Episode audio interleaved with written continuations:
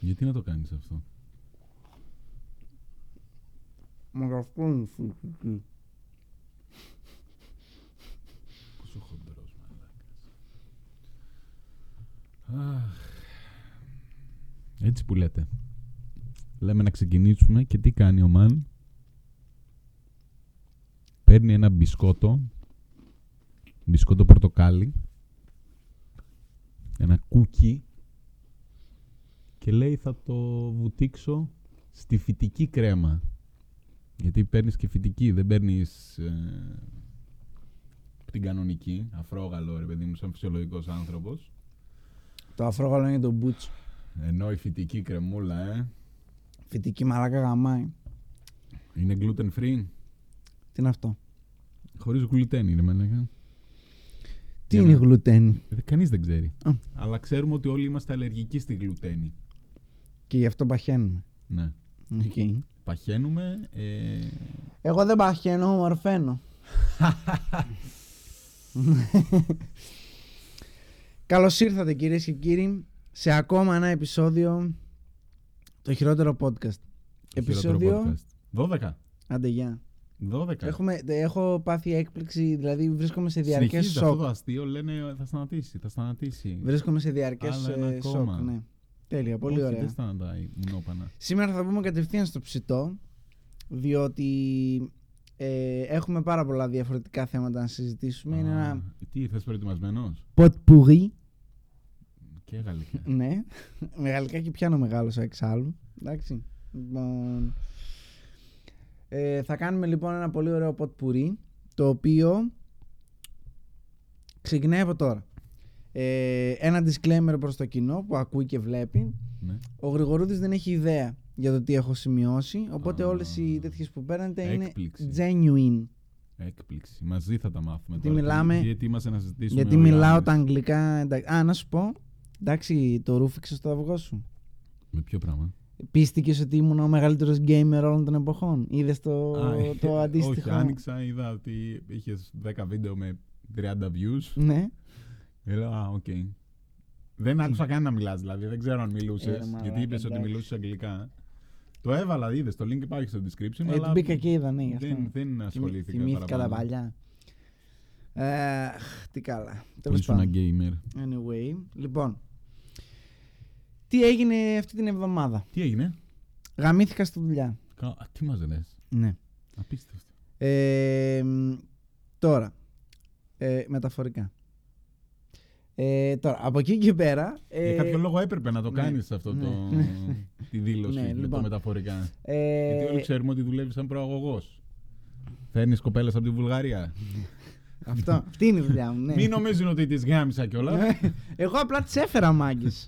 Δεν είναι. Κουράστηκα όμως. Ξέρεις τι είναι τα σύνορα τώρα 3 φορές την ημέρα. Anyway, το αποτέλεσμα αυτού ήταν ότι είχα πάρα πολλές ώρες editing και όπως έχω προαναφέρει σε προηγούμενα επεισόδια, τα οποία θα πρέπει να τσεκάρετε για να είστε up to date, όταν δουλεύω, φωτογραφία κυρίως, πρέπει κάτι να ακούω. Εντάξει, δεν γίνεται. Μουσική έχω βαρεθεί, γιατί πλέον από ένα σημείο και μετά στο Spotify, στα trending, είναι όλα το ίδιο τραγούδι. Δεν έχει, απλά αλλάζει το όνομα, ναι, δεν έχει τέτοιο. Οπότε έχω γυρίσει την προσοχή μου, έχω κάνει focus 100% στα podcast. Απίστευτο.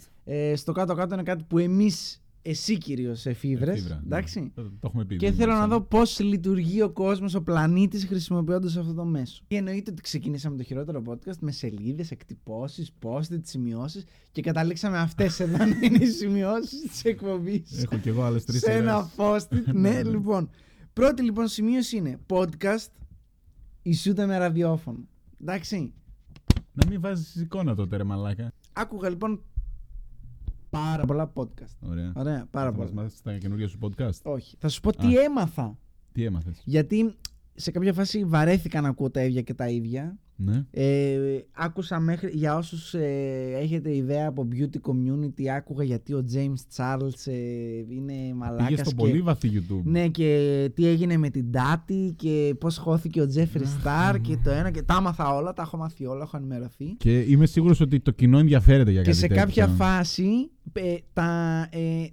ήθελα να ξυριζώσω όχι τα μάτια μου και τα αυτιά μου. Γενικά δεν πίστευα ότι ο κόσμος ασχολείται με τέτοια πράγματα.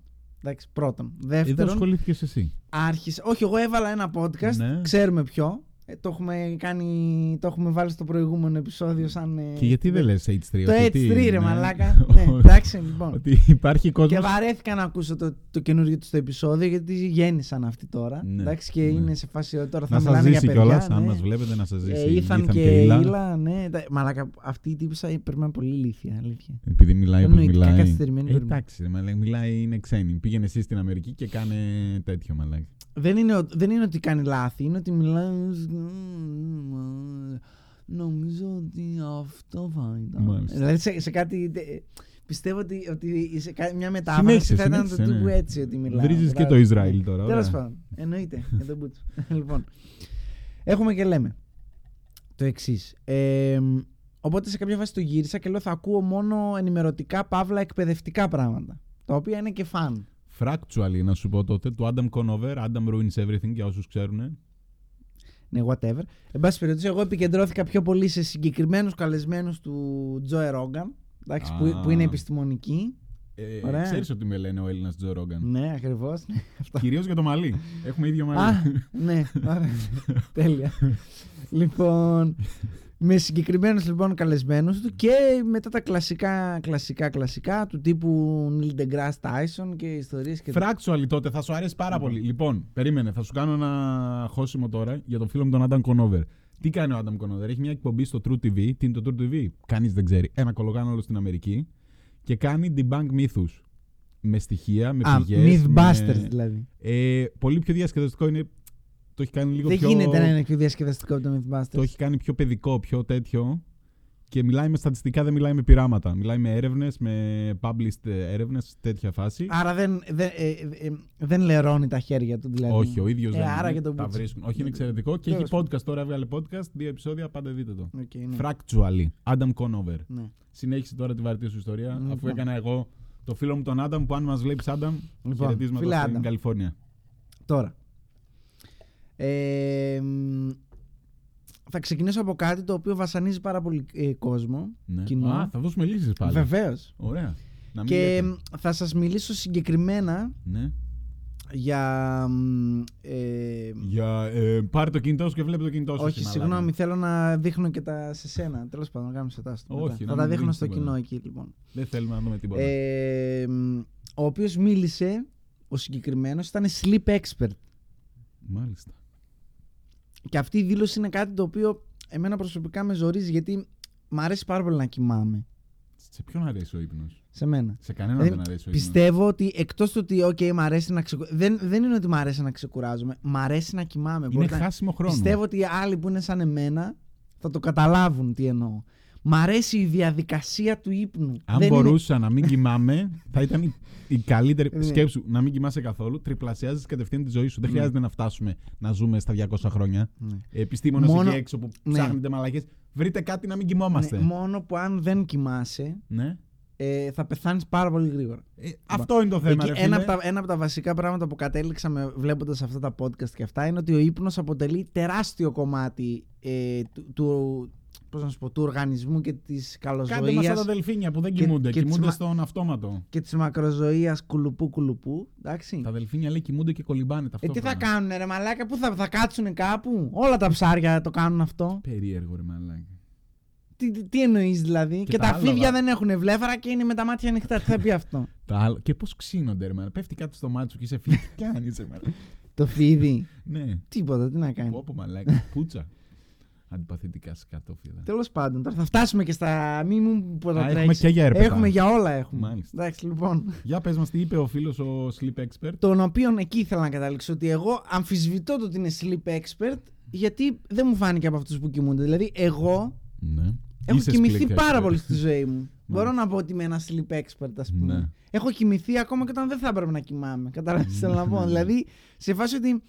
Κάποιος γυρίζει στο σπίτι του, δεν ιστάζει καθόλου και λέει τι να κάνω ρε πούστη, τι να κάνω, θα κάνω αυτό, θα κάνω εκείνο, θα κάνω το άλλο. Εγώ επέλεγα να κοιμηθώ. Όχι ποτέ. Μου αρέσει ο ύπνος, κατάλαβες, μου αρέσει η διαδικασία του ύπνου. Πόσα χρόνια έχω να κοιμηθώ μεσημέρι. Τέλος πάντων, εντάξει. Θα πούμε λοιπόν Θα δώσουμε 4 πιθανά σενάρια τα οποία μπορούν να βοηθήσουν. 4 πιθανές λύσεις. Καλό θα ήταν να τις ακολουθήσει το κοινό μας μαζεμένα και όχι μία-μία, αλλά τέλος πάντων όλα βοηθάνε. Να δώσω εγώ την πρώτη συμβουλή. Πες την πρώτη. Το χειρότερο podcast. Ναι, το βάζετε. Τέλεια. Κοιμάστε, σε 5 λεπτά έχετε. Κυριολεκτικά. Αυτό είναι ένα πολύ καλό plug. Μπράβο, συγχαρητήρια. Λοιπόν. Ας ξεκινήσουμε από τα βασικά. Πάρα πολλοί κόσμος έχει έτσι insomnia, αϊπνίες και τέτοια, ξέρω εγώ. Εντάξει, λοιπόν, τι μπορούμε να κάνουμε, λέει. 4 tips. Ωραία. Νούμερο 1. Πρέπει, λέει, να έχουμε σταθερό πρόγραμμα. Εδώ γελάμε όλοι. Εντάξει, ειδικά στην Ελλάδα γελάμε όλοι. Τι είναι σταθερό πρόγραμμα? Ότι επειδή δηλαδή κοιμήθηκα μια μέρα 2 η ώρα το πρωί ή 9 η ώρα το βράδυ, επειδή ψόφισα στην κούραση, ότι πρέπει να το συνεχίζω. Ναι, λέει ο τεχνικός. Ο τεχνικός του ύπνου. Εντάξει, λοιπόν. Ναι, φίλε, εσύ που βλέπεις εκεί, εντάξει, ό,τι ώρα κοιμάσαι τη μία μέρα, πρέπει να κοιμάσαι και την επόμενη. Και την επόμενη και την επόμενη, ακόμα και τα Σαββατοκύριακα, λέει. Βέβαια, τι είναι το δεν είναι. Μέρα μπαίνει, μέρα βγαίνει. Εντάξει, πρέπει να είναι στάνταρ ο ύπνος σου. Όχι τόσο σε ώρες, όσο το πότε ξεκινάς να κοιμάσαι και το πότε τελειώνει ο ύπνος σου. Αλήθεια, εδώ θα συμφωνήσω με τον. Πολύ σταθερό και μάλιστα, λέει, ρυθμίζει και το θέμα της κατάθλιψης. Όταν έχεις, λέει, κατάθλιψη, κοιμάσαι πάρα πολύ. Γενικά είσαι σε μια τέτοια κατάσταση. Λοιπόν. Και χαλάει η ροή του ύπνου σου και το πρόγραμμά σου. Άρα μην έχετε κατάθλιψη, αν θέλετε να κοιμάστε καλύτερα. Άρα νούμερο 1, μην έχετε κατάθλιψη. Ή παύλα, τέλος πάντων, ένα σταθερό πρόγραμμα ύπνου. Ναι. Ωραία. Λοιπόν, συμφωνείς. Δίκιο έχει εδώ, ναι. Δεν θα διαφωνήσω. Νούμερο 2. Αυτό το ξέρουμε όλοι. Σας το ξαναλέω και εσάς. Και ειδικά κάτι άλλους καθυστερημένους που κοιτάτε τα iPhone και λέτε γιατί μετά τις 12 είναι πορτοκαλί. Η οθόνη, γιατί. Λοιπόν, απαγορεύεται μία ώρα πριν τον ύπνο να κοιτάξουμε οποιαδήποτε οθόνη. Παπαριά είναι αυτό. Εγώ κοιμάμαι κάθε μέρα με το κινητό. Όπως όλοι μας. Δεν πρόσεξε. Ναι. Εσύ έχεις iPhone. Και. Βάζω, ναι, τον night. Μπαίνει το night. Το night, πώς το λένε. Ναι. Night shift. Ωραία, γιατί λοιπόν. Είμαστε στην watch. Τέτοια. Ή αν είστε σε υπολογιστή, το Flux. Ναι, λοιπόν, ωραία. Που είναι το ίδιο πράγμα. Τι γίνεται λοιπόν. Ουσιαστικά οι οθόνες όλες βγάζουν ένα μπλε φως. Το έχουμε. Η ακτινοβολία που μας έρχεται είναι έτσι, έχει ένα μπλε χρώμα. Το οποίο μπλε χρώμα δεν μας πειράζει, εντάξει. Ναι. Αλλά λέει υποσυνείδητα στον εγκέφαλο, επειδή αυτό το μπλε φως υπάρχει γενικά όταν είναι πρωί, ωραία, λέει ότι είναι πρωί.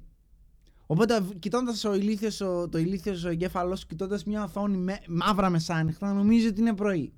Και σου λέει, άμα είναι πρωί, δεν θα βγάλω τις ορμόνες που πρέπει για να κοιμηθείς. Άρα δεν κοιμάσαι. Κατάλαβες πώς γίνεται. Είναι ο εγκέφαλός σου. Καθυστερημένο, ναι, εντελώς. Το σύστημα είναι εντελώς ηλίθιο. Λοιπόν, βασίζονται όλα μέσα σε όλα πάνω σε μια συγκεκριμένη ορμόνη. Δεν θυμάμαι τώρα πώς το λένε. Μελατόνιν, ξέρω εγώ πώς το λένε. Το οποίο λέει είναι αυτό που σου αρχίζει και σου κάνει αυτό που νιστάζεις και τέτοια, ρε παιδί μου. Το οποίο απλά αν του δίνεις μπλε φως, σταματάει να βγαίνει. Τι ηλίθιο σχέδιο είναι αυτό, ρε μαλάκες, ποιος το έφτιαξε? Ο Χριστός. Σοβαρά τώρα. Τέλος πάντων, εν πάση περιπτώσει. Οπότε απομακρυνθείτε από τις οθόνες. Το κλασικό στοιχείο που χαζεύω τηλεόραση μέχρι να κλείσουν τα μάτια μου, θα καταλάβετε ότι όλο και πιο πολύ σας απομακρύνει από το να κλείσετε τα μάτια σας. Ωραία. Και μπορείτε να βάλετε αυτή τη μαλακία που γίνονται όλα πορτοκαλί. Κερί. Εγώ έχω σταματήσει να το βάζω στον υπολογιστή συγκεκριμένα, γιατί κάνω edit μέχρι αργά το βράδυ και γίνονται όλα πορτοκαλί. Ναι. Εντάξει, λοιπόν. Τώρα, αυτό είναι το νούμερο 2. Εδώ διαφωνώ, εδώ δεν παίρνει την έγκριση του Γεωργίου. Το 1 το πήρε. Πάμε στο 3. Το νούμερο 2 ήταν αυτό. Νούμερο 3. Ναι. Ωραία, κάτσε να δω εκεί. Ναι. Άκου τώρα, αυτό δεν το ήξερα. Ναι. Εξαιρετικό. Πες μας. Το ιδανικό περιβάλλον για να κοιμηθείς. Ναι. Είναι σκοτεινό. Ναι, okay. ναι, είναι σκοτεινό. Και πρόσεξε, πρέπει να είναι κρύο. Ζούμε στην Ελλάδα όμως. Άκουσέ με. Πολλοί κόσμος, εντάξει, λέει ότι εγώ ξυπνάω, λέει, το πρωί ξημερώματα, γιατί, λέει, δεν μπορώ, μου έρχεται το φως. Λάθος! Πρέπει να σε ξυπνάει, λέει, ο expert. Δεν ξυπνάς από το φως. Ναι. Γιατί ο άλλος λέει μόλις έχει βγει ο ήλιος, λέει δεν έχει φανεί, αλλά εγώ το καταλάβαινα. Όχι, βλάκα. Δεν ξυπνάς από το φως. Ξυπνάς από την άνοδο της θερμοκρασίας. Την ανεπαίσθητη άνοδο της θερμοκρασίας. Αυτό είναι, λέει, επιστημονικά αποδεδειγμένο. Δεν το πιστεύω ούτε αυτό. ο εγκέφαλός σου λέει την ώρα του ύπνου ρίχνει τη θερμοκρασία του σώματος κατά 2 βαθμούς. Ωραία, ναι. Μπαίνω στην εφημερία Ανάρκη. Φαρενάιτ. Μας γάμισες. Κανείς δεν ξέρει πόσο είναι οι 2 Φαρενάιτ. Όχι, όχι. Είναι, δεν έχει διαφορά στο τέτοιο.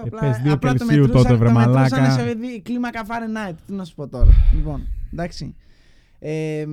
Αυτό τι θα πει. Πρόσεξε τώρα, γιατί ο τύπος το έκανε με πολύ ωραίο back. Όχι, δεν θα με πείσεις. Έκανε πολύ ωραίο back. Άκου τώρα. Λέει ο άλλος, μπαίνω να κάνω μπάνιο. Ζεστό μπάνιο. Και βγαίνω, λέει, και είμαι έτσι χαλαρός, έτσι με ό,τι πρέπει για ύπνο, ρε παιδί μου, τέλει. Οπότε λέει ο άλλος, άρα η ζέστη βοηθάει. Όχι. Γιατί τι συμβαίνει όταν κάνουμε ζεστό μπάνιο? Χαλαρώνουμε. Γιατί χαλαρώνουμε? Ανοίγουν οι πόροι. Ποιος ξέρει. Όχι ακριβώς. Αλλά, πες μας. Όταν πέφτει ζεστό νερό πάνω μας, ναι, όλα τα αγκία και όλη η επιδερμίδα και αυτά υπεραιματώνονται. Γι' αυτό λέμε κοκκινίζει, βγαίνει ο άλλος κόκκινος από το μπάνιο και τέτοια. Ωραία. Τι σημαίνει ότι πάει το ότι κοκκινίζουμε και κάνουμε? Ότι πάει το αίμα και βγαίνει, φεύγει ένα απότομο κομμάτι ενέργειας από τον οργανισμό. Ενέργειας εννοώ τύπου θερμοκρασίας. Κατάλαβες, ζέστης, πώς να σου πω, όχι ενέργεια, κάτι, εντάξει. Το τσι. Ναι, όχι το τσι. Φεύγει ενέργεια, χάνεται ενέργεια, εντάξει.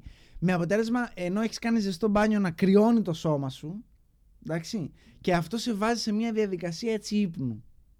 Πρόσεξε όμως τώρα. Ενώ λέει πρέπει να είμαστε σε κρύο τέτοιο, εντάξει, πρέπει τα χέρια και τα πόδια να είναι ζεστά. Α, καλά, εντάξει. Έγινε. Καταλαβες. Φίλε, ναι. Ναι, αυτό θα κάνουμε. Ναι. Σου έχει τύχει ποτέ αυτό που κοιμάσαι και ψάχνεις να βρεις κάτι κρύο? Να βάλεις, ξέρω εγώ, το πάπλωμα ανάμεσα στα πόδια. Ναι, αυτό. Αν έχεις ντουβάρι δίπλα, να κουμπίσεις λίγο στο ντουβάρι. Ναι. Να το. Τι άλλο θέλεις? Την ώρα που κοιμάσαι ψάχνεις το κρύο. Επειδή γιατί βοηθάει. Όχι. Τι ζέστη. Εγώ και το χειμώνα το κάνω αυτό. Και το χειμώνα, άμα είσαι κουκουλωμένος μέχρι πάνω. Δεν είναι από τη ζέστη. Είναι ότι ο οργανισμός σου θέλει να χάνει τέτοιο για να διατηρεί τον ύπνο. Παπαριές λέω εγώ. Λοιπόν, μην ακούσετε τίποτα από αυτά που λέω. Γιάννη, μόνο την πρώτη συμβουλή που πήρε την έγκρισή μου. Λοιπόν, αυτή ήταν η τρίτη συμβουλή. Έχεις κι άλλη? Ότι πρέπει να έχουμε ένα σχετικά κρύο περιβάλλον. Ένα στα τρία μέχρι τώρα. Κρύο και σκοτεινό. Εντάξει, και το νούμερο 4, το οποίο το εφαρμόζω. Ναι. Έχει περίπου 1 μήνα που το εφαρμόζω. Εντάξει. Και βοηθάει, γιατί είναι, λέει, τακτική που την έκαναν όλα τα μεγάλα genius καλλιτέχνες. Α, γι' αυτό το ακούω. Δηλαδή, Ντα Βίντσι, Μιχαήλ Άγγελος και τέτοια. Ναι. Και εγώ. Εντάξει, λοιπόν. Είναι το εξής. Είμαστε, λέει, γενετικά προγραμματισμένοι και είναι, λέει, λάθος της κοινωνίας αυτό που έχει γίνει λόγω εργατόρας. Εντάξει. Άλλη μαλακία. Άκου τώρα. Δεν είμαστε προγραμματισμένοι, λέει, να είμαστε στο 8ωρο. Εντάξει. Ναι. Γιατί σαν φυλές, κάποιος κάποτε έπρεπε να κρατάει, ας πούμε, τσίλιες για να μην μας φάνε τα λιοντάρια, εντάξει. Και κάποιοι έπρεπε να κοιμούνται και vice versa που λέμε, εναλλάξ, ωραία. Για να καταπολεμηθεί αυτό, τι γινόταν? Υπάρχουν, λέει, δείγματα στην ιστορία μέσα αποδεδειγμένα, τα οποία είναι το εξής. Αντί να κοιμηθείς 8 ώρες σερί και να είσαι μετά έτσι, και με το που ξυπνάς να λες πω από Παναγία μου πότε θα ξανακοιμηθώ, εντάξει. Κοιμάσαι ουσιαστικά 2 φορές την ημέρα. Για εμάς που γουστάρουμε τον ύπνο είναι ό,τι καλύτερο. Εντάξει, γιατί... Ό,τι καλύτερο κοιμάσαι 1 τετραωράκι. We get to sleep. Ο Ντα Βίντσι δεν το έκανε έτσι. Ο Μικελάντζελος, ποιος το έκανε αυτό? Κοιμόταν ανά 2 ώρες, ξέρω εγώ, μισή ώρα. Κάτι τέτοιο τρελά. Ναι, εντάξει, ναι. Αυτό είναι overkill. Είναι σαν να κάνεις fasting, ξέρω εγώ, 10 ώρες ή 12 ώρες και ο άλλος να σου λέει κάνω 3-24 ώρα fasting και τρώω 2 ώρες. Εντάξει, δεν γίνονται.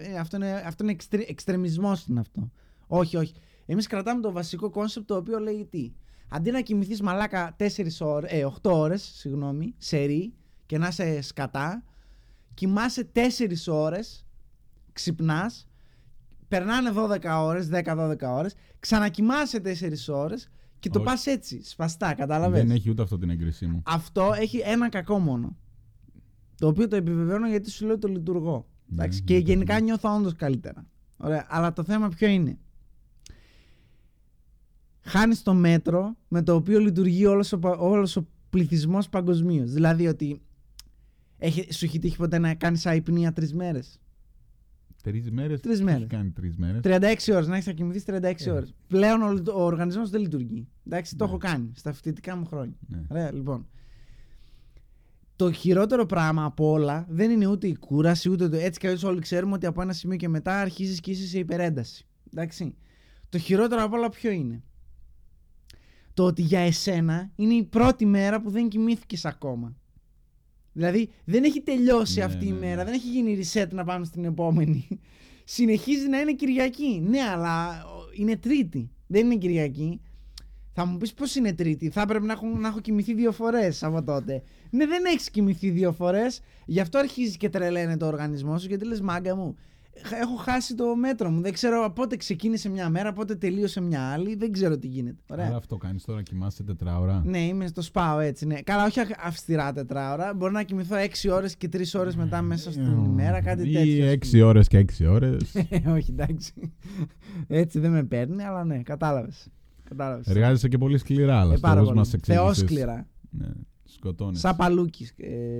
Είναι μεγάλο το παλούκι. Αυτό θα πω μόνο. Το τέταρτο σου τύπ ήταν αυτό. Ναι, και εκεί πέρα το έκλεισε ο τύπος. Ωραία, το κλείνω κι εγώ γιατί δεν εγκρίνω τίποτα από αυτά. 25% έγκριση. Ξεκίνησες πολύ δυναμικά. Η λίστα σου όμως έπεφτε όλο και χειρότερα points. Λοιπόν, εντάξει, okay. Αυτό είναι δικιά σου η άποψη. Ο ειδικός του ύπνου είπε ότι αυτά βοηθάνε. Α, και είπε και το άλλο. Τι? Δεν ξέρω τώρα εσύ αν το έχεις αυτό. Εγώ το έχω λιγάκι. Ωραία. Ναι. Ίσως το έχετε καταλάβει αν κάποιος μας ακούει και ακούει τη φωνή μου και είναι ο Ριλάς. Θα το έχει καταλάβει ήδη. Επειδή έχω ελαφρώς στραβό διάφραγμα. Παναγιά μου. Μπράβο. Ευτυχώς. Τι αντανακλαστικά είναι αυτά, ρε. Ωραία. Πούστη. Επειδή κοιμάσαι. Κάνει σέτα, λοιπόν. Δεν ξέρω αν είναι επειδή κοιμάμαι 4 ώρες μου πέφτουν ή αν είναι επειδή κοιμάμαι 4 ώρες τα πιάνω μετά. Λοιπόν. Ναι. Τι έλεγα, είδες τώρα με κάτι για τον ειδικό που... Κάτι άλλο είπε ο ειδικός. Να γυρίσουμε λίγο την κάμερα.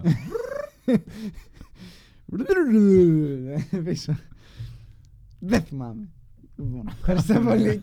Και να διαλύσεις, λέει, παθαίνει αυτός, γιατί τόσο καλά λειτουργεί το πρόγραμμα. Άρα μείνετε στο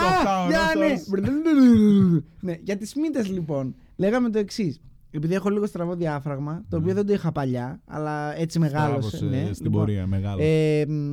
Είναι από το Fight Club που ήμουνα. Ναι. Λοιπόν, δεν θα έπρεπε να μιλάς για αυτό, αλλά ίσως σε βρούνε μετά. Κανόνας του Fight Club. Ναι, anyway, ναι. Ουσιαστικά τι έγινε, έβαλα μια μέρα, αν και δεν ροχαλίζω, έβαλα μια μέρα από εκείνες τις ταινίες που βάζουν στη μύτη και καλά. Που δεν βοηθάει για το ροχαλιτό καμία σχέση, ναι. Αλλά εμένα μου άνοιξε παραπάνω το τέτοιο. Και κοιμόμουν πολύ καλύτερα. Οπότε, όσοι από εσάς έχετε πρόβλημα ότι λίγο ότι κοιμόσαστε πολύ, αλλά παρόλα αυτά είστε πολύ κουρασμένοι και τέτοιο όταν ξυπνάτε, ή αλλάξτε κρεβάτι, πολύ σημαντικό.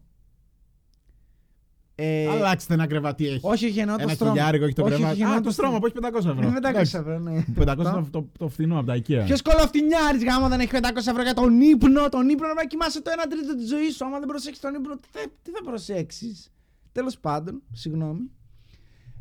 Ή αλλάξτε κρεβάτι πρώτον, ή κάτι πάει λάθος με την αναπνοή σας. Είναι πάρα πολύ σημαντικό. Οδηγεί σε εγκεφαλικά, καρδιακές τέτοιες, ανακοπές, μαλακίες. Γενικά θέλουμε πολύ καλή, πώς το λένε, αναπνοή. Οξυγόνος. Το βράδυ, οξυγόνος. Ναι. Λοιπόν, περνάμε λοιπόν στο δεύτερο θέμα της ημέρας. Για πες μας. Αυτό είναι από άλλο podcast.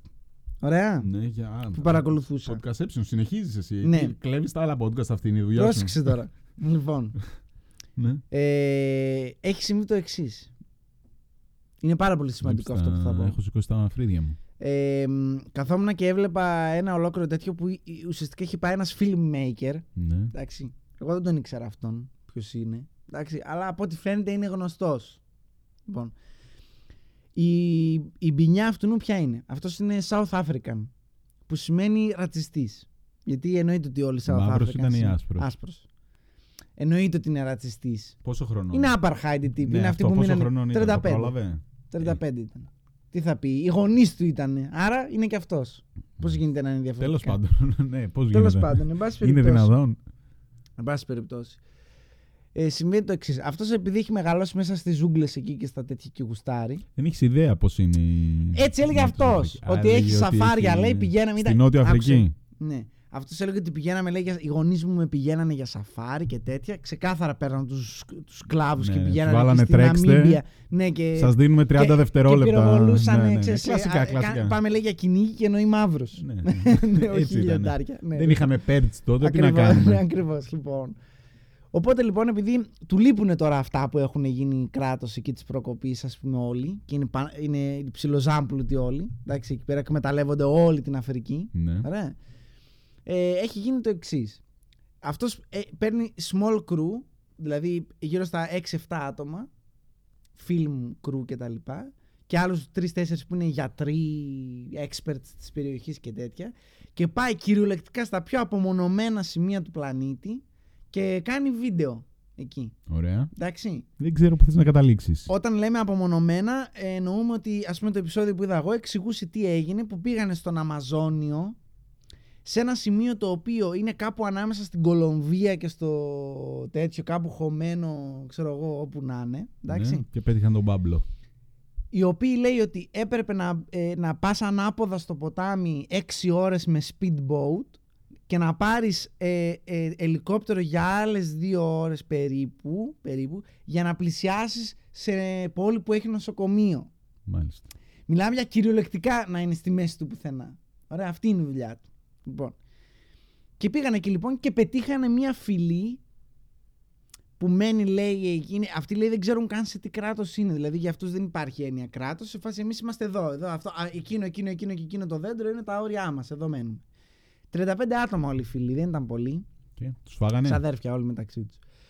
Όχι, οι οποίοι, λέει, πρόσεξε, μιλούσανε αγγλικά, ελάχιστα, κανένα δυο εκεί, ψηλό, κάτι σπαστά. Και ισπανικά.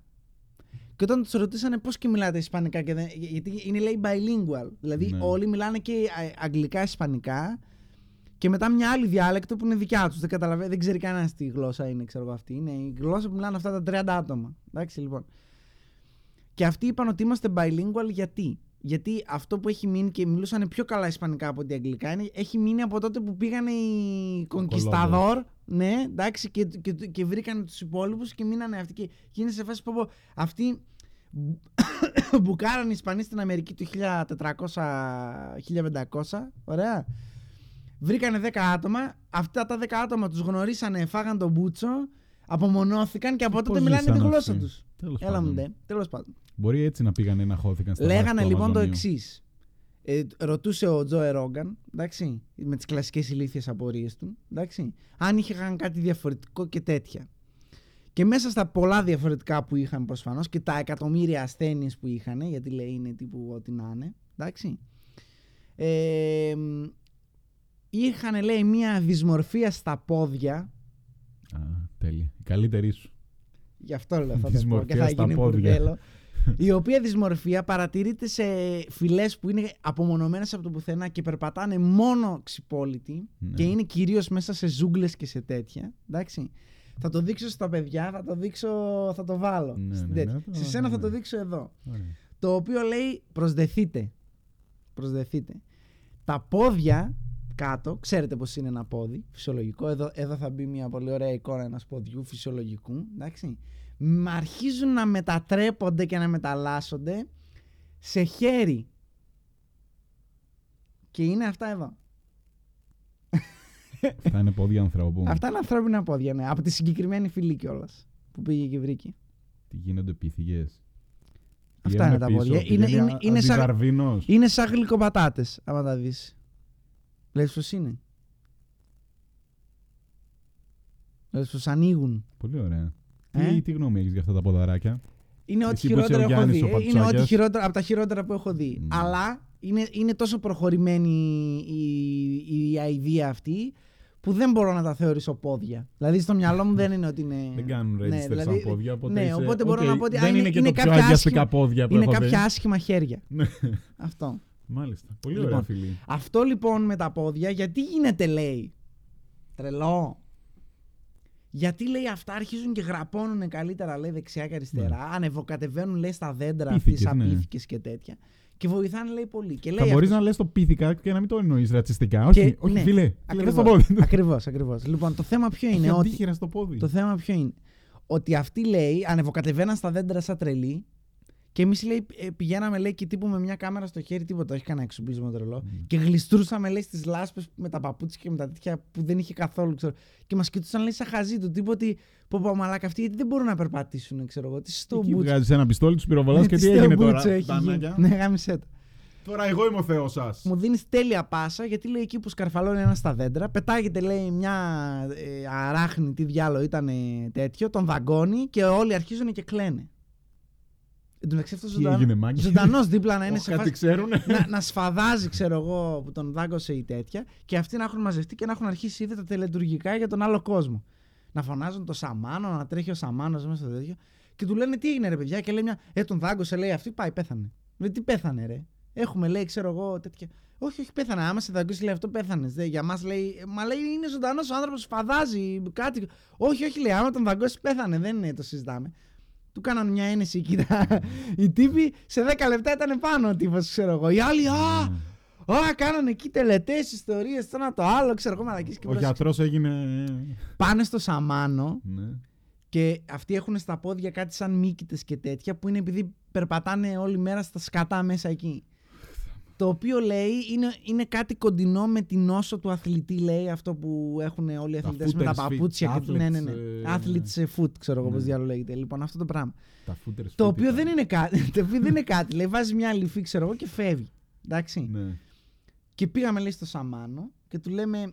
Αυτό, λέει, μπορούμε να το. Εν τω μεταξύ, αυτό το πρόβλημα με αυτούς είναι ότι επειδή είναι χρόνιο, ανεβαίνει σε όλο το σώμα σχεδόν. Εντάξει.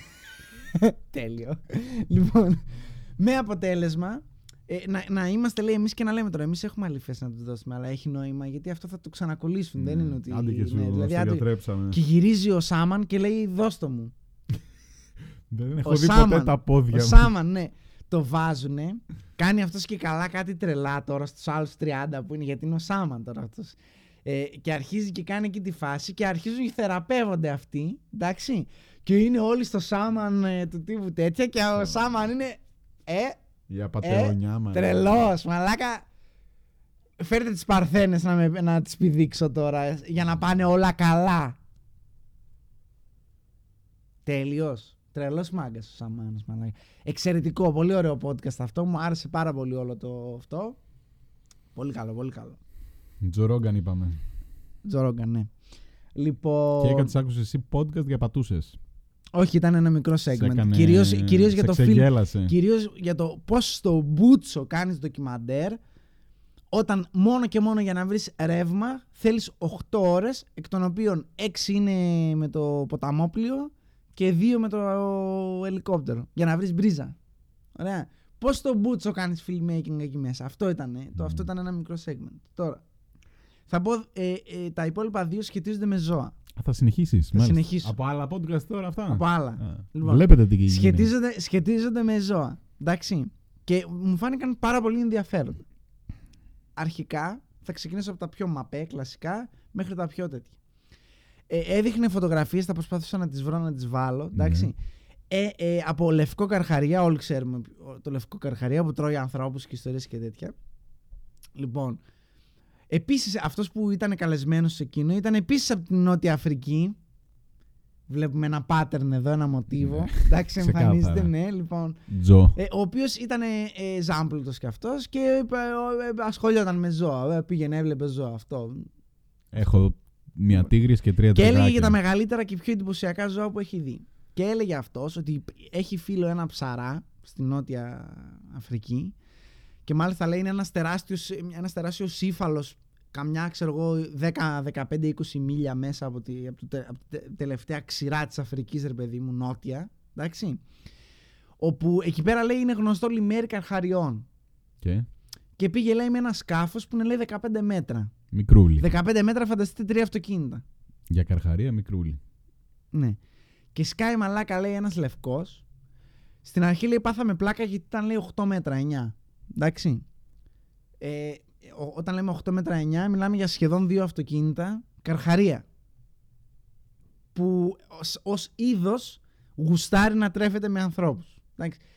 Και είναι όσο είναι το καράβι, οπότε λες Αυτό λέει που δεν καταλάβαμε με την πρώτη ματιά και το βλέπαμε μετά όσο περνούσε, λέει, γιατί του πετούσαμε πράγματα για να φύγει. Εντάξει. Ήτανε, λέει, ότι όχι μόνο όσο μεγαλώνουν οι καρχαρίες, λέει, γενικά και όλα αυτά τα ζώα, εντάξει, φτάνουν μέχρι ένα σημείο που μεγαλώνουν και μετά αρχίζουν και φουσκώνουν. Εντάξει. Πρίζονται. Μεγαλώνουν δηλαδή και σαν πάχος. Ναι. Χοντρένουν, πες το. Ναι. Πες το. Μην τρέπεσαι, καρχαρίες. Αυτός λέει όχι ότι ήταν χοντρός απλά. Πρέπει να ήταν και θηλυκός έγκυος. Έδειξε τη φωτογραφία, θα προσπαθήσω να τη βρω, να τη βάλω. Και μαλάκα, ξέρεις οι καρχαρίες που έχουν κάτι μεγάλα κεφάλια τέτοια. Το κεφάλι ήταν τόσο και από πίσω το υπόλοιπο έβγαινε ακόμα πιο χοντρό. Φαντάσου πώς ήταν. Μαλάκα, μιλάμε για κήτος πλέον, όχι για καρχαρία. Όχι για καρχαρία. Εντάξει, λοιπόν. Σαν το τέτοιο. Ποιο? Όχι το Νέμο. Το άλλο, το Shark Tale. Ναι. Όχι. Πιο μεγάλος από το Shark Tale. Όχι, σαν την ταινία του Statham τώρα αυτή την τελευταία, το Meg. Δεν το είδα το Meg. Τέλος πάντων. Εν πάση περιπτώσει. Μεγάλος. Ναι. Η φάση είναι λοιπόν ότι ήταν τεράστιο αυτό και λέω πω τρελό. Μετά περάσανε στα ακόμα πιο εντυπωσιακά, το οποίο δεν ήξερα ότι πάνε τόσο πολύ. Μιλούσε για κροκόδιλους. Ναι. Ή όπως λένε κάποιοι γνωστοί μου παλιοί, κορκόδιλοι. Ναι. Εντάξει, λοιπόν. Κορκόδιλοι. Οι αλιγάτορες είναι πολύ πιο μικροί. Εντάξει. Πάλι στη Νότια Αφρική. Πού τους βρήκανε, λοιπόν, στη Νότια Αφρική. Στη Νότια Αφρική τι συμβαίνει, λέει. Τι?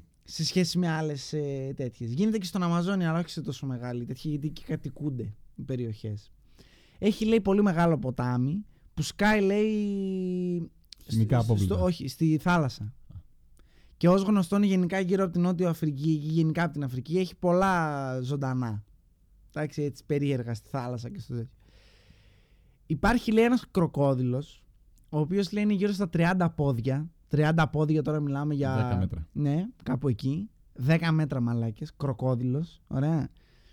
Ο οποίος, λέει, γιατί αυτά τα ζώα μπορεί να είναι, ξέρω, 60 χρονών. 70. Δηλαδή, όταν μιλάμε για τέτοια μεγέθη και στον Καρχαρία πριν, μιλάμε για τέτοια ηλικία. Εντάξει, λοιπόν. Το οποίο λέει το εξής. Αυτά εδώ έχουν επιβιώσει τόσο πολύ γιατί είναι, λέει, έξυπνα. Και ενώ τα μικρά τα κροκοδιλάκια, λέει, πάνε, λέει, και ανεβαίνουν το ποτάμι. Εν τω μεταξύ, οι έξυπνοι South Africans έχουν βάλει ένα φράγμα και στη μέση. Οπότε φτάνουν μέχρι τη μέση, δεν μπορούν να πάνε μέχρι πάνω, ρε παιδί μου. Ανεβαίνουν, λέει, οι μικροί και ξεσπέφτουν σε βάρκες τέτοια, τους σκοτώνουν γιατί φοβούνται και τέτοια. Ο μεγάλος αράζει, λέει, ακριβώς 2 χιλιόμετρα μακριά από την έναρξη του ποταμού και ό,τι βγάζει ο ποταμός, πτώματα από τη μαφία, άλλους κροκόδιλους που τους τρώνε και τέτοια. Μιλάω για 10 μέτρα κροκόδιλο. Κατεβαίνει και τρώει και εξαφανίζεται. Και λέει ότι οι ντόπιοι τον ξέρουν ποιος είναι. Είναι ένας γνωστός, τον βλέπουν συχνά πυκνά. Δεν βλέπουν αυτό, βλέπουν μια τεράστια σκιά στο νερό, λέει, και απλά δεν πλησιάζουν. Είναι σε φάση νοπ, ευχαριστούμε πολύ. Και είμαι σε φάση ότι, μαλάκα, πόσα σημεία της γης υπάρχουν που δεν ξέρεις τι παίζει και είναι σε φάση ότι είναι φυσικά, εννοείται ότι έχουν γιγάντια καλαμάρια, ξέρω εγώ, σε εκείνο το τέτοιο. Ή ας πούμε ότι έχουν. Ο Άτεμπορο τι κάνει, ρε φίλε, γιατί κάθεται και στα μαθαίνει όλα αυτά. Όσο μπορούσε και αυτός τώρα πάει, γέρασε, ξέρω εγώ. Είναι 150 χρονών. Ναι, αυτό. Και είμαι σε φάση τυπώ, μαλάκα, φαντάσου τι δεν έχουμε δει. Φαντάσου. Υπάρχει στο βυθό. Και ένα fun fact, το οποίο μου έκανε φοβερή εντύπωση, γιατί φτάσανε και σε αυτό. Καταρχάς, δεν ήξερα ότι υπάρχει διαφορά, στα αγγλικά τουλάχιστον, στα ελληνικά δεν ξέρω πώς λέγονται αυτά, διαφορά μεταξύ του crow και του raven. Το ίδιο πράγμα είναι. Δεν είναι το ίδιο. Κοράκι. Όχι. Και κοράκι. Raven, λέει, είναι πολύ μεγαλύτερα. Είναι, λέει, κάπου τόσα. Δηλαδή γίνονται τύπου σχεδόν αετή. Τα κοράκια είναι μεγάλα, αλλά δεν είναι τόσο μεγάλα. Εντάξει. Αντιπαθητικά και τα δύο, οπότε... Τα Ravens, λοιπόν. Ναι. Τα Ravens. Πάτε και βλέπετε National Geographic και BBC και μαλακίες. Εδώ θα τα μάθετε όλα. Έχει, λέει, εξίσου πόντους ευφυΐας, τους ίδιους πόντους ευφυΐας, με τους χιμπατζίδες. Ναι, που κλέβουν τέτοια και αυτά. Και λέει ότι ο μόνος τους περιορισμός, και μάλιστα λέει ότι τους περιορίζει φυσικά και ίσως να ήταν και ακόμα πιο έξυπνα, αλλά έχουν αυτό το πρόβλημα, είναι ότι απλά πρέπει να λειτουργήσουν με 2 πόδια και ένα ράμφος. Δηλαδή, αν είχαν χέρια. Λύνουνε και τεστάκια IQ. Μαλάκα, έχουν βάλει ένα ποτήρι με νερό. Φανταστείτε ένα ποτήρι σωλήνα που πίνουμε βότκα, ξέρω εγώ, Red Bull. Τι πίνουμε. Σωλήνα, λοιπόν, ποτήρι, ναι, αρκούσε. Ναι. Λοιπόν, το οποίο έχει μέσα 3 δάχτυλα νερό και ένα φιστίκι. Και κάτι πέτρες έχουν βάλει δίπλα, ξέρω εγώ. Βάλανε κάτι παιδιά, 9χρονα, εντάξει, που δεν χωράει το χέρι τους μέσα στο τέτοιο, να πάρουν το φιστίκι. Και δεν ξέραν τι να κάνουν και το παρατήσανε. Βάλανε το Raven, το κοράκι τέλος πάντων, τι ήταν αυτό, και μέσα σε 1,5 λεπτό κατάλαβε, προσέχει, ότι πρέπει να πάρει τις πέτρες από γύρω-γύρω, να τις ρίξει μέσα, να εκτοπίσουν νερό, να ανέβει η στάθμη, μέχρι να ανέβει τόσο η στάθμη ώστε να τσιμπήσουν το φιστίκι και να φύγουν. Το γαμμένο το Raven το κατάλαβε σε 2 λεπτά και το παιδί σου απέτυχε. Πώς νιώθεις γι' αυτό? Μας μιλάς για viral video του 2005 τώρα. Δεν ξέρω τι έπαθες και πώς σου ήρθε αυτό. Αλλά έχω άλλο προχθές στην παραλία, είδα ένα crow. Γιατί ήταν μικρό, δεν ήταν τέτοιο. Καλά, εδώ δεν νομίζω να έχουμε Raven. Είναι λίγο πιο βόρειο. Ναι. Το οποίο είχε πάρει ένα κομμάτι ψωμί. Το ψωμί προφανώς ήταν πέτρα. Και το μούλιασε, λέει. Είχε πάει στη βρύση. Σοβαρά τώρα. Ναι, στις βρύσεις που έχει στην παραλία. Ήταν αυτή έτσι κι αλλιώς μέσα στο νερό, γιατί δεν έχει αποχέτευση αυτό, δεν το τραβάει πουθενά. Μένει εκεί, αν θες να πιεις. Ναι, απλά βγάζει κι άλλο νερό. Το νερό δεν πάει πουθενά, εξατμίζεται από τον ήλιο. Το μεσημέρι τώρα. Φοβερή οικονομία. Ναι. Και βουτούσε εκεί το ψωμί και το έκοβε μετά, αφού μαλάκωνε, και το έτρωγε. Τέλειο. Και κάθομαι εγώ και το κοιτάω και λέω τι κάνει. Ξέρεις τι άλλο έχουνε που δεν το ήξερα? Τι? Έχουν αποδείξει ότι έχουν facial recognition. iPhone και μαλακίες. Δηλαδή, άμα του κάνεις, λέει, μαλακία σε θυμάται, και σε πετύχει, ναι, θυμάται ότι αυτή. Δεν ξέρει ποιος είσαι. Ναι. Ξέρει ότι αυτή η φάτσα έχει κάνει μαλακία. Και μάλιστα λέει, και μάλιστα έβλεπα τα comments και πάρα πολλοί κόσμος το επιβεβαιώνει από κάτω. Πρόσεξε. Ότι τους πετάξανε λίγο τροφή και είναι, λέει, πάρα πολύ καλόγαθα και αγαπάνε πάρα πολύ, λέει, αυτόν. Και και σου πετάνε μέσα στις μέρες ανταμοιβές. Οι οποίες ανταμοιβές φυσικά για εσένα δεν είναι ανταμοιβές, είναι σκουπίδια. Ναι. Αλλά πάνε και σου πετάνε καπάκια από κοκακόλες, νομίσματα, ναι. Πράγματα, πρόσεξε, πράγματα που γυαλίζουν. Ναι, τα ξέρουμε αυτά από το 2005. Τότε είχαν γίνει viral, λοιπόν, αυτά. Είναι και μία τύπισσα, πρόσεξε τώρα, στο Λονδίνο κιόλας, εντάξει, μια γιαγιά, ναι, η οποία έχει εκπαιδεύσει το δικό της το κρόου, γιατί μένει με κρόου. Στο σπίτι. Το μόνο στο σπίτι 2 με περιστέρια, η κυριούλα. Λέει μία φράση συγκεκριμένη, ναι, του τύπου πάμε βόλτα. Βγαίνει, λέει, παίρνει, λέει, τα κλειδιά από το σταντάκι το κρόου, πάει στο αυτοκίνητο, βάζει μπρος.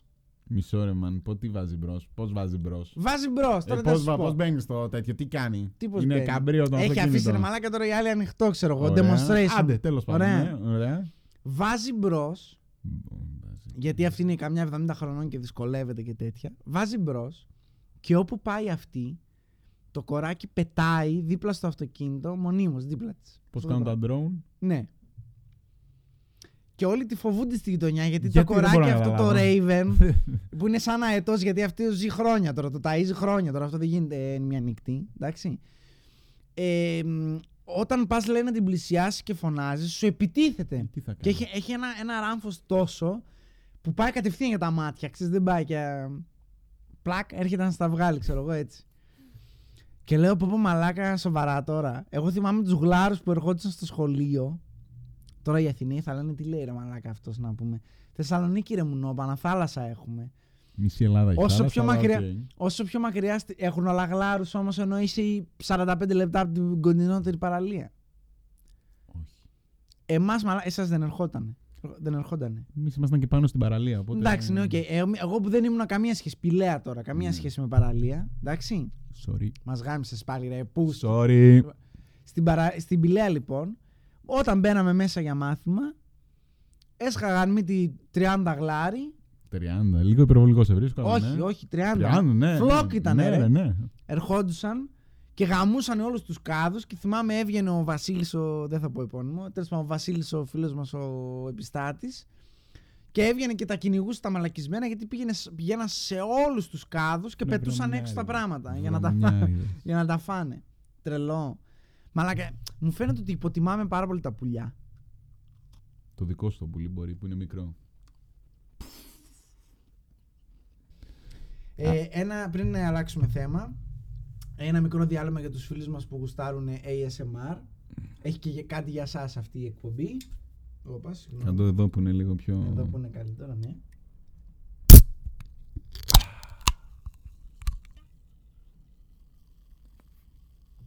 Τέλειο. Α, κάτσε, περίμενε. Αχ, Θεέ μου.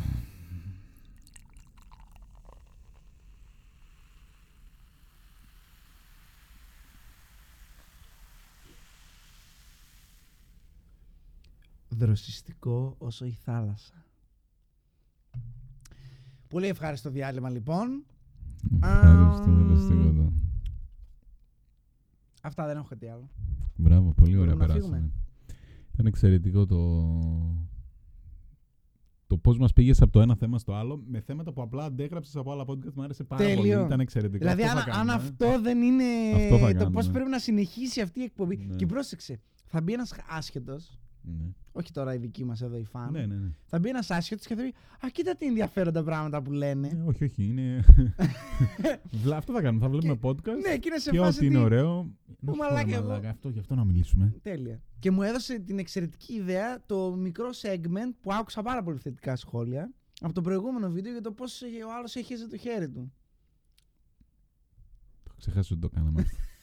Ναι. Η και πιο περήφανη στιγμή της καριέρας. Δηλαδή, συγγνώμη, εμείς κάνουμε τόσα επεισόδια, ας πούμε, original.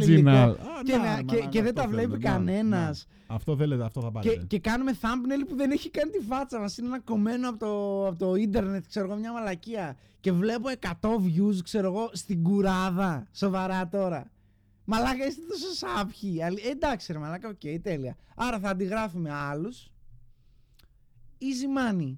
Ωραία, όχι. Εύκολο. Εγκρίνω. Ούτε υδρώνουμε ούτε τίποτα. Εγκρίνω, γιατί εγώ είχα ετοιμάσει original content, αλλά. Ωραία. Όχι, θες να μας το πεις, έχουμε χρόνο. Όχι, δεν είχα ετοιμάσει και τίποτα. Τώρα απλά διάβαζα. Έβλεπα λοιπόν τώρα. Μου βγάλε από τα κλασικά άρθρα. Ποια άρθρα? Σοκ, δεν θα το πιστέψετε τι έκανε μαθητής στην Λάρισα και μηδενίστηκε.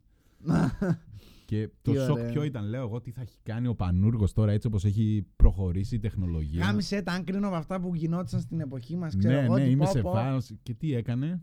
Τι έκανε. Είχε το κινητό εδώ. Ναι, μισό λεπτάκι γιατί δεν ακούω. Συγγνώμη, Είναι πάρα πολύ ενδιαφέροντα αυτά που λες.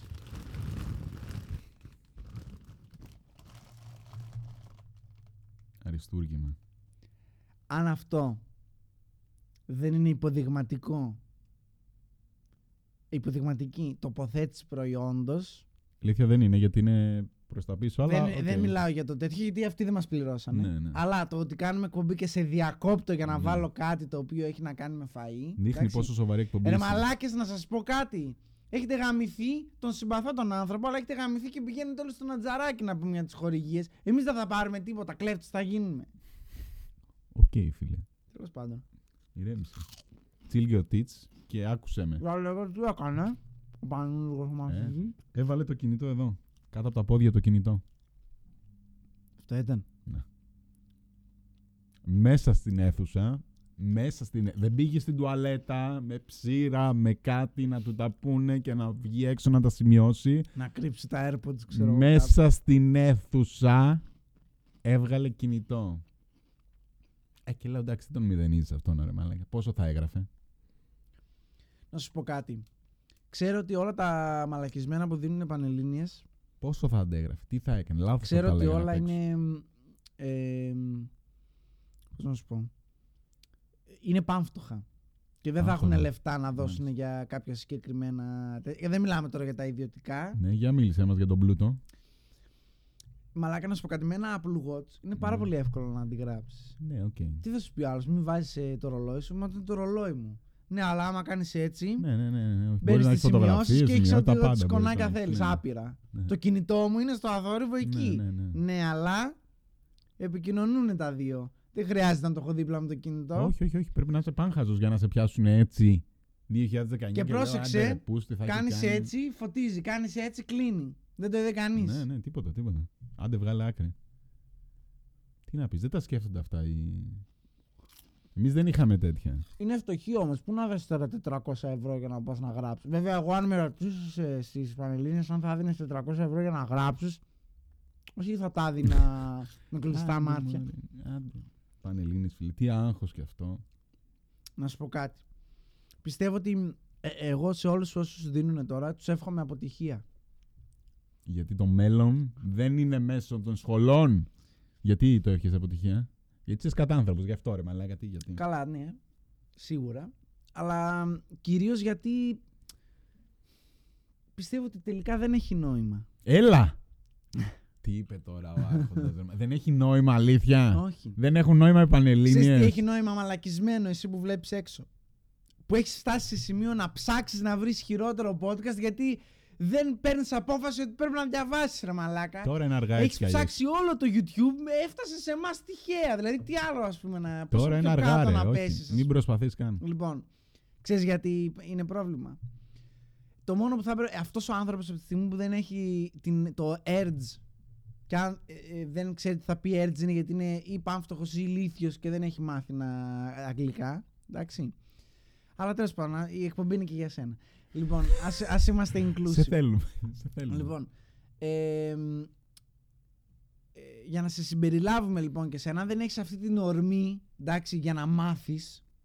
Τι παπάριες. Ή να γράψεις καλά, τέλος πάντων. Ναι, συνέχισε, γιατί δεν το έχεις derail το. Σημαίνει ότι πρέπει να μην μπεις στο ακαδημαϊκό επίπεδο και να γίνεις κάτι άλλο. Εντάξει, δεν το λέω υποτιμητικά, προσέξτε, γιατί παλιά, στην εποχή τη δικιά σου, σίγουρα, τότε που ήταν επί Χούντας, ναι, εντάξει, αλλά μιλάμε και για τη δικιά μου την εποχή, ερχόνταν οι γονείς.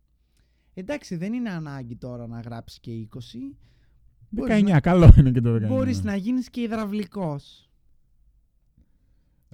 Χάσκημα φράγκα βγάζει ο υδραυλικός. Εκτός από αυτό, που μας γαμάει τη μάνα, εντάξει, εκτός από αυτό, για τον υδραυλικό, έχω να πω το εξής.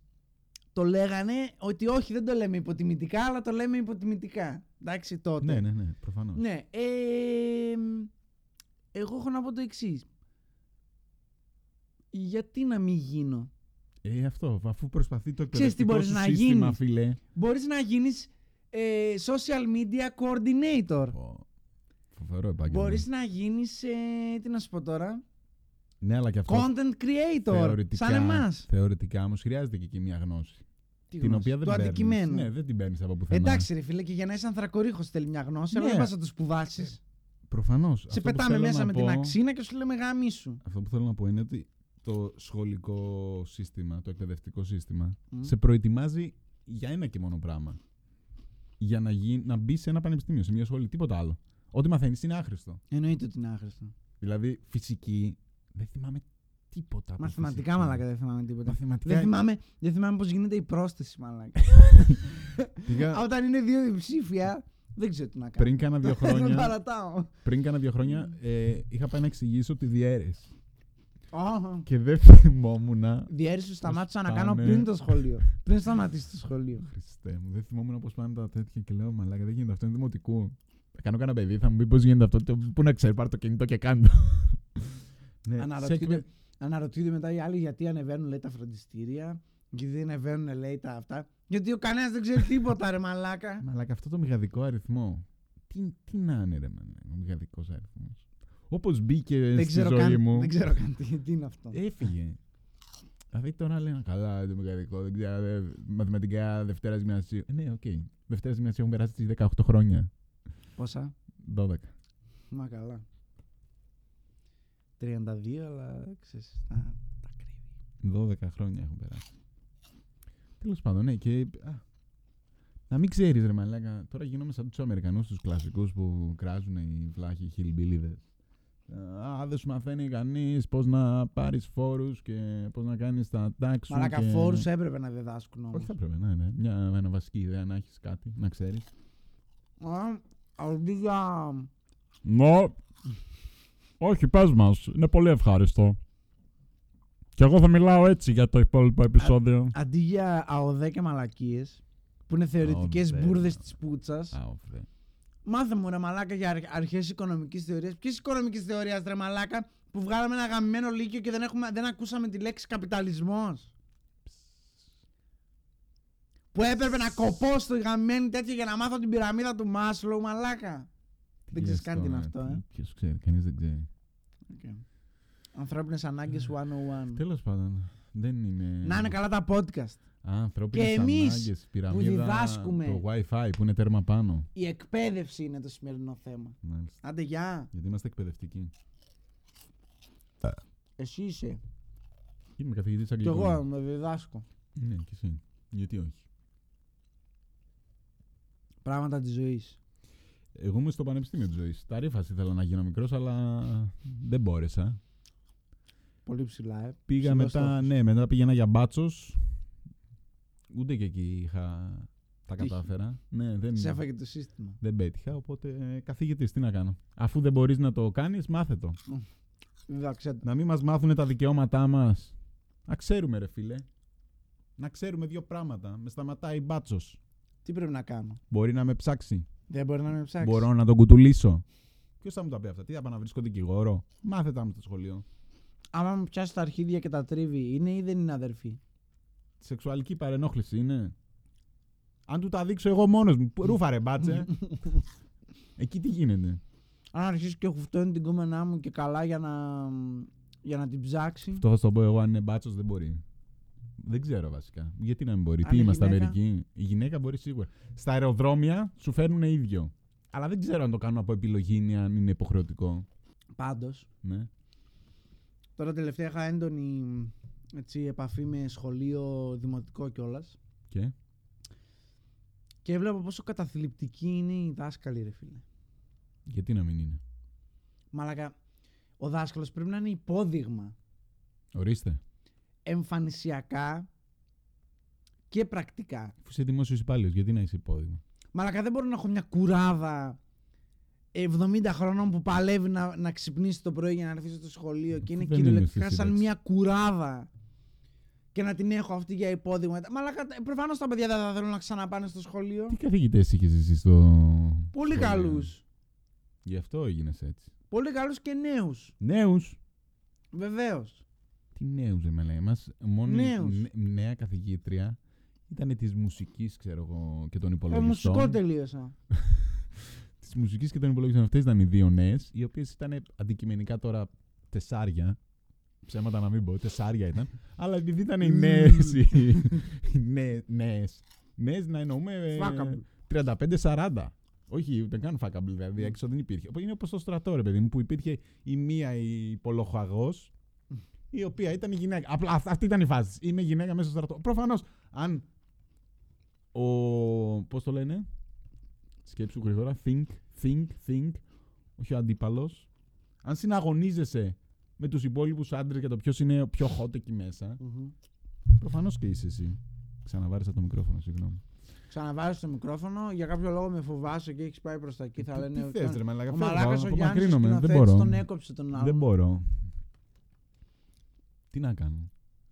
Κατάλαβες. Οπότε είχαμε. Αυτές ήταν οι. Δεν θέλω να φάω. Αυτός ήταν οι δύο νέες καθηγήτριες, ήταν γύρω στα 35 με 40. Τίποτα άλλο. Οι άλλοι πόσο ήταν δηλαδή. Πάνω από 50. Πω. Τι να κάνουμε. Και δημοτικό και γυμνάσιο και λύκειο. Άντε στο δημοτικό μπορεί να είχαμε κανέναν έτσι. Πιο νέο. Τραγικό ρε φίλε. Αυτό είναι το εκπαιδευτικό σύστημα που θέλετε εσείς. Εγώ πιστεύω ότι τα παιδάκια βλέπαν τη διδασκάλα ας πούμε, που είδα και τρέχαν να κρυφτούν. Πού δεν έχει βγει στη σύνταξη ακόμα, τι να κάνουμε. Δεν είναι αυτό. Δεν με νοιάζει αν θα έχει να βγει στη σύνταξη. Το να είσαι καθηγητής ή δάσκαλος είναι λειτουργήμα. Πρέπει να είσαι ok. Τώρα, αν ενίοτε την πέφτεις και στις μαθήτρες, είναι κάτι άσχετο, ας πούμε. Τι να κάνουμε, αυτά του επαγγέλματος είναι. Στην Αμερική δεν βλέπεις τι γίνονται. Που τους πιάνουν όλες και είναι όλες μουνάρες, είναι όλες top of the top, δεν ξέρω εγώ τι. Δεν μπορεί να έρθει μια τέτοια. Ότι αυτές, ναι, ξέρω εγώ, τα βλέπουμε εμείς τα ελληνάκια. Και με φάση, καλά ρε μαλάκες, οκ, τι φάση. Η καθηγήτρια για να βιάσει, πρέπει να είναι μουνάρα, δεν γίνεται, κάνα μπάζο εκεί δεν την πέφτει. Τι φάση, ή τα μπάζα δεν τα καρφώνουν, ότι εσύ για να πω ότι τη γάμισε αυτήν. Μήπως γίνεται αυτό. Λες, θα το πω μόνο τις ωραίες. Θα το πω, ναι. Θα πω ότι τη γάμισα. Ναι, ρε μαλάκα, τη γάμισα. Τη γάμισα, ρε μαλάκα. Ναι, ρε μαλάκα. Θες, ρε μαλάκα, τα μηνύματα που μου έστελνε. Δεν τη γάμισα. Δες τις φωτογραφίες που μου έστελνε. Και έτσι βγαίνει μάλλον στη φόρα. Δεν πιστεύουν ότι τις γαμάνε αυτές.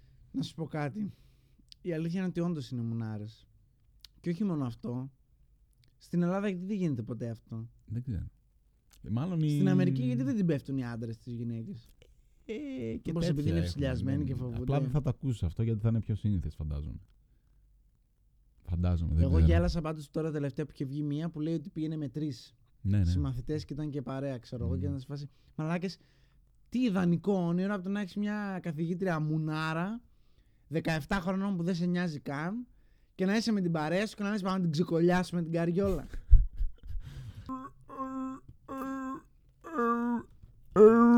Τι έγινε, μάλλον. Γελάω με το αστείο σου. Φάγαμε, ήπιαμε, μιλήσαμε. Λύσαμε το εκπαιδευτικό το πρόβλημα. Πιστεύω ότι κάπου εδώ πρέπει να το λύξουμε. Ναι, αλλά το λύσαμε. Ήρθανε. Αυτό είναι. Οι ακροατές μας ήρθανε 2 μονάδες IQ πιο έξυπνοι από ό,τι πριν βάλουν να παίξουν το επεισόδιο. Μόνο και μόνο από αυτά που τους είπα εγώ. Καλά, φοβερό το National Geographic που έκανες. Θα σας αφήσω εδώ. Γιάννη, μπορείς να συνεχίσεις εσύ άμα θες. Κάτσε και πες εδώ. Σε καμία περίπτωση. Έτρεψες και ο μάτι σου επιτέλους, γιατί μην περνούσε το επεισόδιο και δεν έτρεβες το μάτι. Για την αδερφή σου δεν μίλησες, αλλά δεν πειράζει, το επόμενο. Λοιπόν, μίλησα, αλλά δεν έγραφε. Λοιπόν. Χαιρετώ. Γιατί χαιρετάμε. Δεν είναι καλύτερα εκεί που μιλάμε να κόβεται. Ναι. Black screen. Οι Σοπράνος που το κάναν τι ήταν, πιο μάγκες.